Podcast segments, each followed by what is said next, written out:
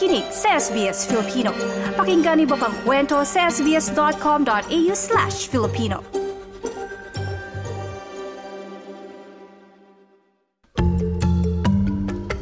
Trabaho, visa at iba pa. Trabaho, visa at iba pa. So ngayon nga, dahil dito sa announcement nila na magkakaroon na ng mas pinadaling access to permanent residency ang mga working visa holder, maraming mabeben, maraming mga 482 visa holders ang magbe-benefit doon sa sa panibagong um, pathway na to. Ito ang tinig ng Registered Migration Agent na si M. Tanag kaugnay sa naging anunsyo ng Department of Home Affairs ng mga pagbabago sa Temporary Skill Shortage Visa Subclass 482 lalo't mas may madaling pathway na ito sa permanent residency sa Australia yung bagong rules na yon, it actually makes it a lot easier para sa mga temporary visa holder ng subclass 482 na magkaroon ng pathway for permanent residency. Kasi kung matatandaan mo nung 2017 nung binago nila yung from 457 to 482, maraming mga um, working visa holders ang nawala ng pathway for permanent residency. Lalo yung mga ang occupation ay wala naman sa medium and long term strategic skills list. Kasi parang ang nangyari nun is, ang meron ng pathway for PR is yung mga merong occupation sa medium and long-term strategic skills list. Yung mga nasa uh, short-term list at saka yung sa regional, hindi lahat sa kanila ay merong pathway for permanent residency. So, dito sa mga changes sa batas, ang nangyari is parang ibinabalik lang nila yung situation nung um, prior to the changes ng 2017. So, lahat ngayon, irrelevant kung ano na yung occupation mo, whether nasa medium and long term ba siya, or nasa short term, or nasa regional, lahat sila meron ng uh, pathway for permanent residency through 186 transitional stream. Basta yung kanilang occupation ay nandun sa ANSCO list. So basically, anything. Bago inilatag ang mga pagbabago, ipinaliwanag muna ng Registered Migration Agent kung ano ba ang subclass 482 visa. Actually, yung 482, yun yung ipinalit sa 457. So basically, yan yung temporary working visa. Para yan sa mga employers na nahihirapang maghanap ng mga skilled workers to fill up yung kanilang uh, vacancy for skilled um, employees. So ang purpose talaga niya is para lang temporarily eh, i-relieve yung, yung shortage para sa skilled workers. Pero yung pagkakaroon ng pathway for permanent residency is an incentive para maka-attract sila ng mga skilled workers. Kasi yung ibang mga countries like Canada, New Zealand, UK, lahat sila merong naghahanap din sila ng, ng mga skilled workers. So, dapat meron ding something to offer ang Australia para mas ma-entice yung mga skilled employees and skilled workers na Australia ang piliin nila. Isa sa mga pagbabago ayon kay Ms. M. Tanag ay pagtatanggal ng limitasyon sa bilang ng aplikasyon ng short-term stream temporary skill shortage visa. Ang mga changes sa um, subclass 482 is una, dati kasi ang mga 482 visa holder na nasa short-term list lang yung kanilang occupation, pwede lang silang mag-renew ng kanilang 482 ng dalawang beses onshore. So, simula noong November 25, 2023, pwede na silang mag-apply ng panibagong 482 sa loob ng Australia. So, ibig sabihin, hindi na kailangang mag-offshore ng applicant just to apply for a new 482 visa. Another thing is, para sa labor market testing ng mga employer, mas pinadali rin yung proseso. Kasi dati, ang mga employer, kailangan nilang mag-advertise sa at least tatlong website. Um, and yung Workforce Australia, yun yung mandatory na website. Pwedeng Zora or Seek or some other paid um, website. Ngayon yung Workforce Australia kasi medyo complicated yung process nila talaga sa pag-advertise. So ngayon, mula noong November 25, 2023, tinanggal na nila yung pagiging mandatory ng Workforce Australia. So ibig sabihin, meron ng option yung mga employer na Seek at saka Zora na lang yung gawin nilang um, advertisement or other other website na mas madali ang proseso compared sa Workforce Australia.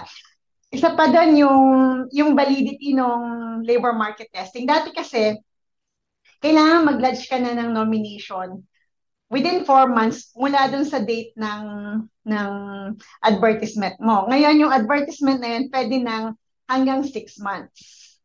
Mm-hmm. So mas sumaba na yung yung ano niya, yung validity. And another good thing is yung mga nawala ng trabaho, halimbawa, di ba dati sa 482, meron ka lang 60 days to find a new employer. Ngayon, pinahaba na yon to 6 months. Mm. So, napaka ano na, napaka generous na nung nung chance na maghanap ka ng panibagong employer. E detalye din ito ang pagbabago sa pagkuha ng permanent visa options para sa mga 482 visa holders. Meron kasing tatlong way para maging permanent resident ang isang tao na naka 482 visa. Una is yung direct entry stream, pangalawa yung transitional stream, and pangatlo is yung labor agreement. So yung yung sa direct entry stream, yun yung mga tao na ang occupation ay nasa medium and long-term strategic skills list, tapos meron silang at least three years na minimum relevant work experience, nakapasa sila sa skills assessment at meron din silang uh, pasadong English test result, pwede silang diretso sponsoran ng employer to permanent visa. Halimbawa, from the Philippines or some other country, pwede kang diretso na PR agad yung i-apply sila, nila na visa sa'yo. Yun yung tinatawag nating 186 direct entry. Pangalawa naman is yung hinatawag nating transitional stream. So yung transitional stream, yun ay para dun sa mga naka 482 visa holder, tapos nagtatrabaho na sila dun sa employer nila um, bago sila mag-transition to permanent. Previously, ang kailangan is dapat tatlong taong kang naka 482 dun sa same employer doing the same job bago ka mag-qualify for permanent residency. With the new changes sa batas, nilesen na nila yon sa two years. So, ibig sabihin, kapag naka 482 ka na dun sa same employer na nag-sponsor sa'yo, doing the same job, pwede ka mag-transition na to permanent visa, yung 186 transitional stream after two years. And under transitional stream, hindi mo na rin kailangan ng skills assessment kasi ang assumption nila is tried and tested ka na ng employer na yun kasi nag-work ka na sa kanila na at least two years. Pero, hindi exempted sa English test result or yung sa English test requirement ang mga um, hindi galing do sa sa mga um, English speaking countries or yung mga hindi exempt na na mga uh, workers kagaya ng mga Pilipino dati kasi pwedeng makakuha ng exemption sa English test pero since nagbago yung batas years ago, nawala na yung exemption na yon. So yung yung five years of higher education study in um, in a in a country na ang mode of instruction is English, nagagamit na lang nila yon sa 482 application, hindi na dun sa 186 transitional stream. Yung pangatlo is yung labor agreement. Ang labor agreement kasi is para siyang tailor-made na arrangement or agreement between the employer and the Australian government. So kumbaga, with the labor agreement, anything goes. Sa ulat ng SBS, hindi sinabi ng Department of Home Affairs na ang prioridad na iproseso base sa bagong ministerial directive ay ang mga aplikasyon sa employer-sponsored visas sa Regional Australia kung saan kabilang ang Temporary Skill Shortage Visa Subclass 482. Pangunahin na din ang mga trabaho sa healthcare at education sector. Noong 2022 hanggang 2023 program year, umabot sa magit 6,000 ang naaprobahan na 482 visa sa mga manggagawa sa healthcare at social assistance industry. Binanggit ng registered migration agent na si M. Tanag kung anong dapat gawin, proseso at requirement para sa 482 visa holders na maging eligible na mag-apply sa 186 visa kung ikaw ay naka 482 and and gusto mong maging permanent resident, the first thing you need to do is to ask your employer if they are willing to um, sponsor you for um, permanent visa. So, kung willing sila na sponsor ang ka permanent visa, so dapat bunuin mo lang yung two years na yun na, na um, required under the law and make sure na pumasa ka sa English test. Marami ang ang hindi mag-qualify dahil dun sa English test requirement na yun. So, ang required for 186 uh, transitional stream is minimum of 6 sa IELTS test or equivalent niya sa PTE or other acceptable English test. 6 po yung general average, wala naman pong parang specific um, dap- dapat 6 minimum on each component. So, yun kasi yung ang required to qualify for 186 uh, transitional stream, even even in direct entry at saka yung sa labor agreement is competent English, which is ang equivalent nun is 6 minimum on all on all components ng IELTS test o kaya naman uh, at least 50 sa PTE Tapos kung OET, at least B on all components.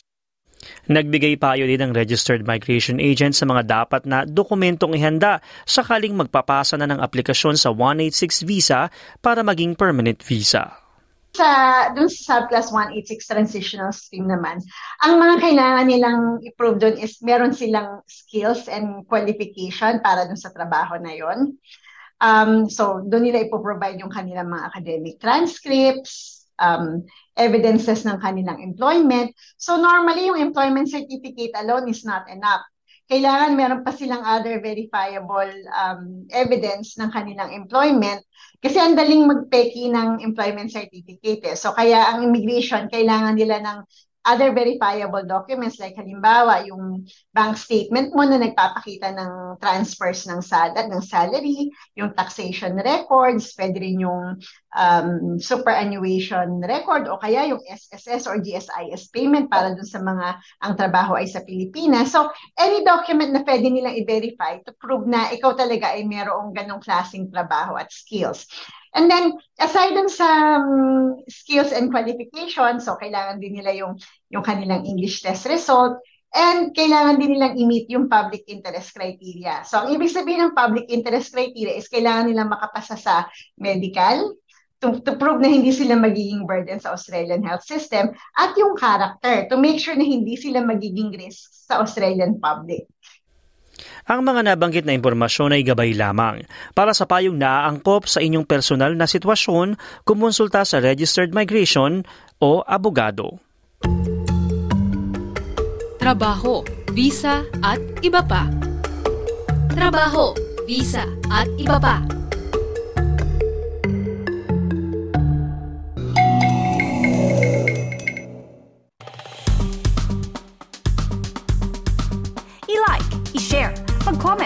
Sundan ang SBS Filipino sa Facebook.